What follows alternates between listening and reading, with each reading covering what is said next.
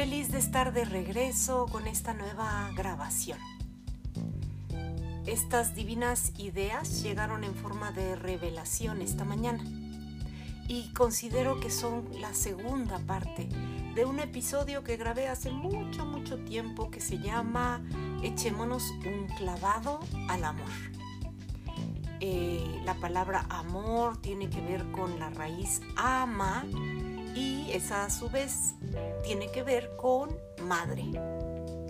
Entonces eh, vamos a hablar precisamente de la parte oscura de la madre, de lo que da vida a nuestras vidas, de el amor, ya sea controlador, manipulador o el amor que nos impulsa a abrir las alas, que, que nos llena de inspiración, de determinación. Así que para explorar ese tema, voy a poner un ejemplo. Un ejemplo creo maravilloso para todas esas madres que se preocupan, eh, que se enojan, que se indignan con los hijos, que se sienten decepcionadas o tristes. Espero, espero que este contenido ilumine su conciencia y les brinde quizá respuestas. Así que aquí vamos. La historia comienza con una mujer joven de 20 años que estudia en la universidad. Está eh, viviendo separada de los padres y procurando aprender a hacerse cargo de sí misma. Una niña de un nivel socioeconómico eh, un poco elevado, que sus padres han procurado protegerla muchísimo, brindarle una buena educación, pero al mismo tiempo despejarle el camino, ayudarla para que no tenga que sufrir. Y entonces en ese acto ha sido un poco sobreprotegida. Por lo mismo, es algo insegura. Eh, también nos hemos dado cuenta que en su corazón hay algo de resentimiento o de coraje con sus padres por ciertas situaciones y cosas que se dan en el día a día. Y ese estado del ser ese contenido dentro de su corazón no le permite organizarse como ella desearía. Su cabeza eh, no está realmente eh, presente, sino tiene muchos, muchos temas, muchas ideas, eh, muchos deseos que le impiden verdaderamente estar presente tomando las mejores decisiones. Digamos que no puede pensar efectivamente eh, sino se la pasa pensando, se me va a hacer tarde, no voy a llegar, no voy a acabar, no voy a entregar el proyecto a tiempo, eh, tengo que llevar la ropa a lavar, pero eh, no lo he hecho, ya debí haberlo hecho, en fin, es un mundo de pensamientos que consumen su tiempo aire interno y sirven de distractores. Así que tiene demasiadas cosas en la mente y como la mente no está organizada, entonces su vida, su mundo, sus asuntos no funcionan efectivamente, correctamente. Eh, trae en mente pues presentarse a las clases a tiempo, pero luego se desvela, en la mañana pues tiene sueño, le cuesta trabajo despertarse y ya cuando se da cuenta, uff, ya se le hizo tarde. Más aparte la entrega de trabajos, proyectos, eh, también esto de que tienen que hacer trabajo de equipo, entonces ponerse de acuerdo con otras personas y como bien sabemos, cada cabeza es un mundo, cada quien pone una idea sobre la mesa y luego no es tan fácil ponerse de acuerdo en la organización del proyecto, pero también en los horarios para poderse reunir verdaderamente. O hay veces que otras personas no cumplen con la parte que supuestamente iban a cumplir. En fin, son muchos eh, elementos los que está queriendo ella eh, manejar. Y eh, también no es un tema fácil el hecho de que su madre le habla constantemente eh, para decirle cuánto la extraña o eh, para presionarla porque no ha ido a visitarlos o porque está molesta de que la, la niña tiene una relación con un muchacho y la mamá no está de acuerdo. En fin, todo eso la hace agobiarse constantemente.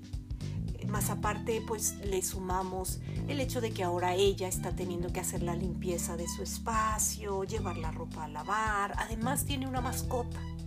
Entonces eh, eh, es una responsabilidad grande el sacar al animalito a caminar, a pasear, a hacer sus necesidades, eh, conseguir el alimento, llevarlo al veterinario, la cuestión de dejarlo solo demasiado tiempo en el espacio mientras ella va a la escuela, en fin, como podrás comprender, son todos estos elementos que están formando parte de su vida en esta etapa y que le están permitiendo adquirir nuevas habilidades y destrezas. Eh, solo que, eh, como te decía, su madre es una persona que no vive satisfecha con su propia vida que se preocupa demasiado por los hijos, que está insatisfecha en su relación de pareja y que cuando le habla a la hija, a esta hija de la que estamos hablando, eh, pues llega con muchas quejas. Tu padre no se comporta correctamente, no está presente como debería, es un enojón, es un amargado, tu hermano le vale madres, no, no viene a casa, no ayuda, no coopera, tu hermana que también se fue a la universidad, lo único que le importa es su novio, sus asuntos, sus cosas, pero ni siquiera voltea a vernos a nosotros, sus padres, para ver qué necesitamos, en fin. Y la frase que la madre utiliza es, estoy, me siento muy triste y decepcionada porque mis hijos pues no son lo que yo esperaba. ¡Wow! Ahí pareciera que como madres estamos hablando de nuestros hijos, pero en realidad estamos manifestando nuestra propia insatisfacción, nuestro propio resentimiento, nuestro propio dolor, nuestro propio contenido. Lo estamos exponiendo abiertamente a través de las palabras. Por eso es que la Biblia nos dice, en el inicio fue el verbo, y el verbo era en Dios y con Dios, y Dios dijo, hágase la luz, y se hizo la luz, hágase la oscuridad, y se hizo la oscuridad.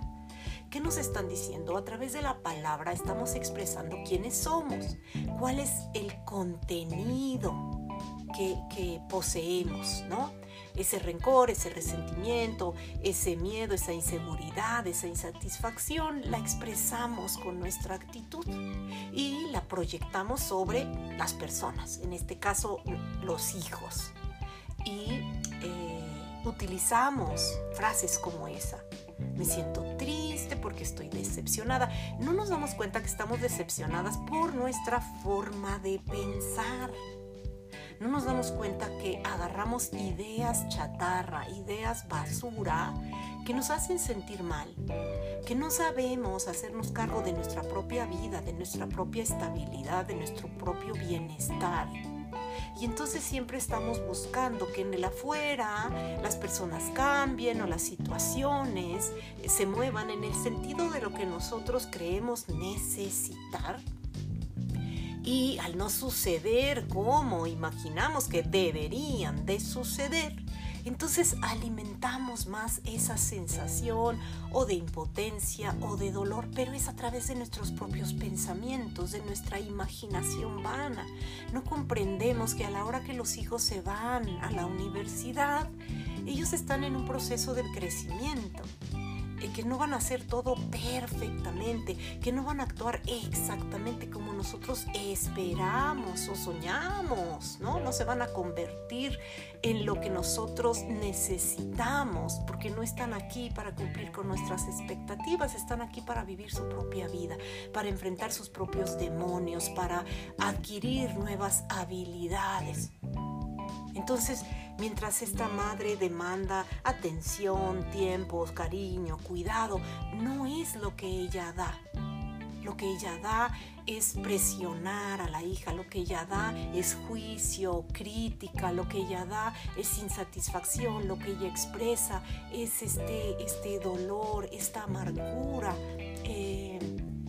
esta insatisfacción constante.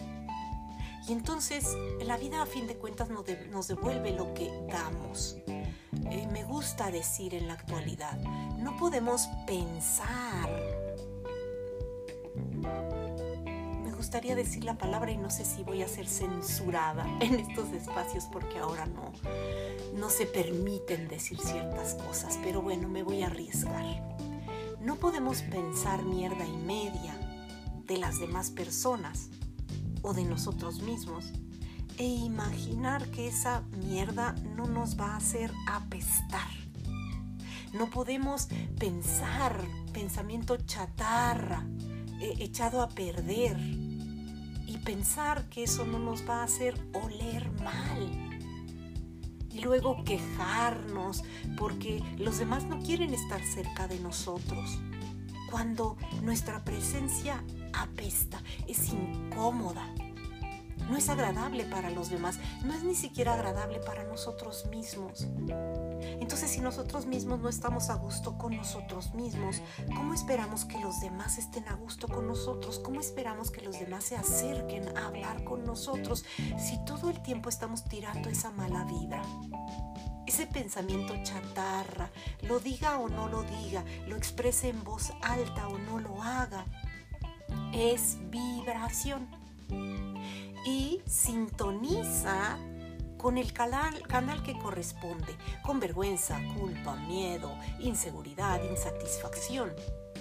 Cada pensamiento es un cohete que sale volando al centro del universo, llega al campo cuántico y nos devuelve lo que corresponde. Es como no puedo sembrar, eh, no sé, una porquería, una, una chatarra y esperar que germine una flor preciosa. Porque no, no cuadra, no encaja lo que yo deposité en la tierra con lo que yo espero que florezca. Así que cuando esa madre dice estoy triste, estoy decepcionada porque no tengo a los hijos que yo hubiera esperado, ahí podríamos decirle a esa madre, yo como hijo también estoy decepcionado y triste porque a mí me encantaría tener una mamá alegre, una mamá radiante, espléndida, feliz, autosuficiente, en el sentido emocional principalmente.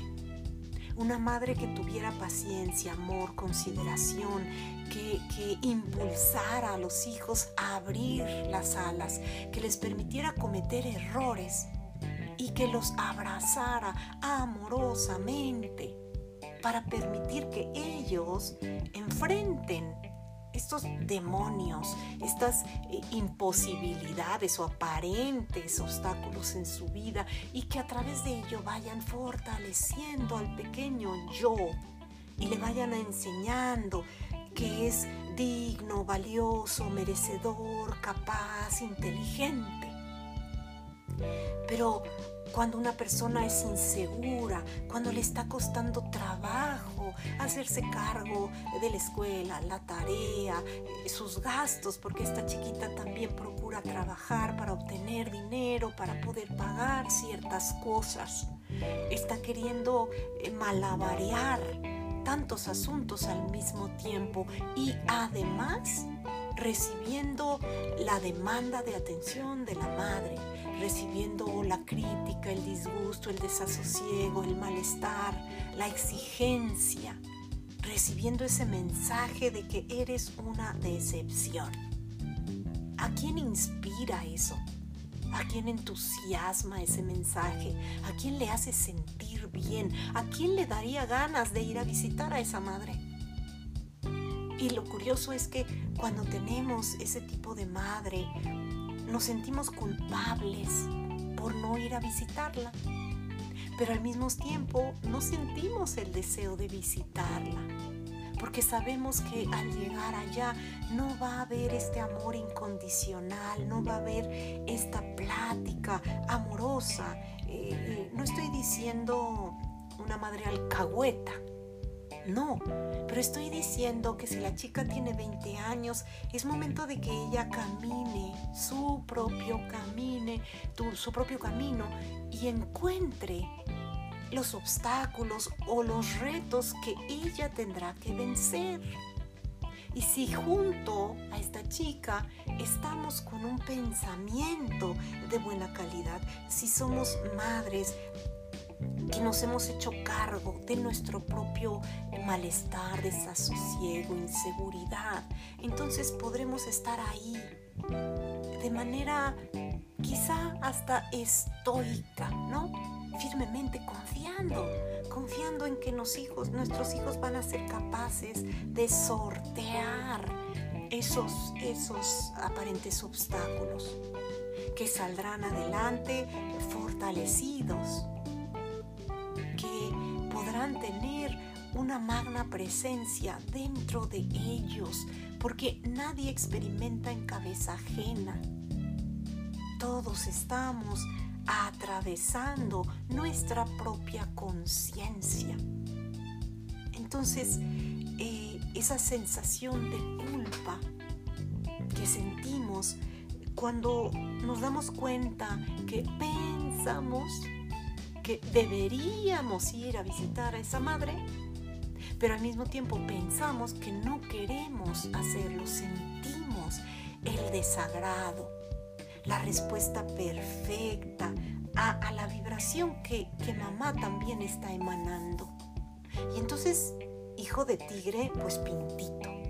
La madre insegura, insatisfecha, preocupada y nosotros como hijos repitiendo el mismo estado de conciencia insatisfechos con nuestras calificaciones o nuestro desempeño, eh, sintiéndonos inseguros entre la idea de que nos puedan reprobar, eh, a disgusto porque no somos lo que quisiéramos ser, pero estamos verdes, tenemos 20 años, estamos verdes.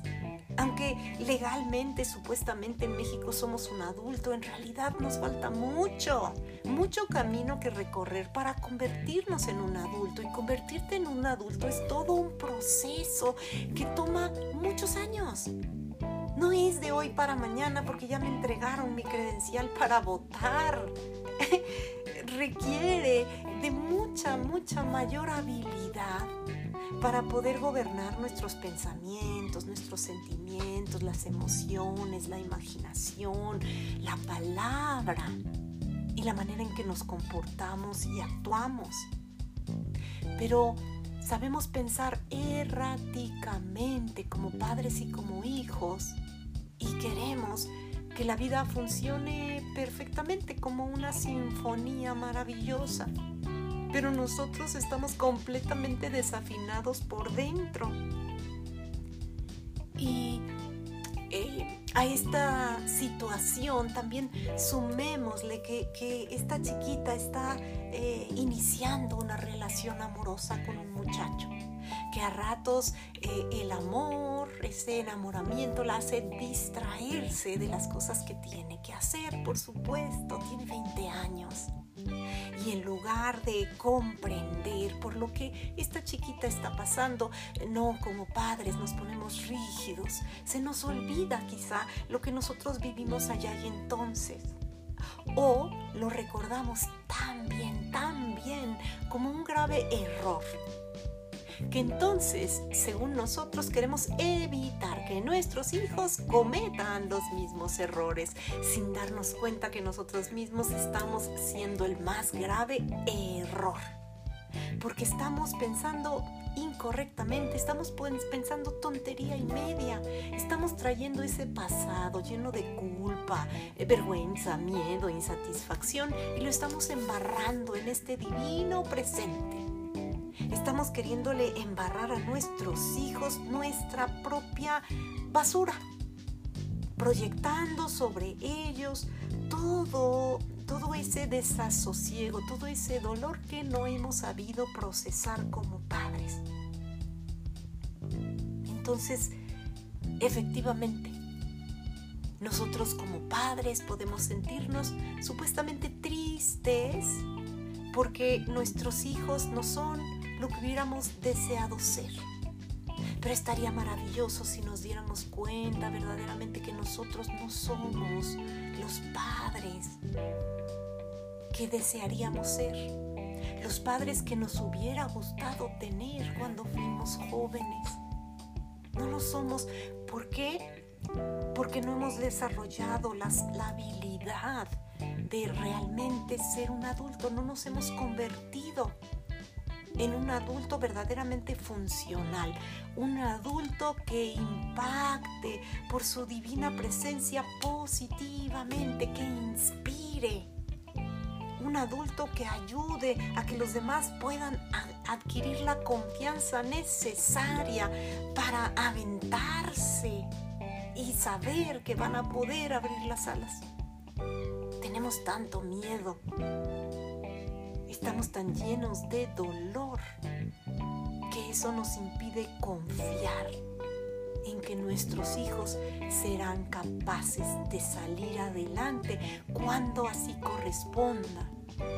Que esos hijos, vuelvo a repetir, no están en nuestra vida para cumplir con nuestras expectativas, sino están viviendo su propia vida para florecer, para florecer de la mejor manera en torno a la vida que ellos son.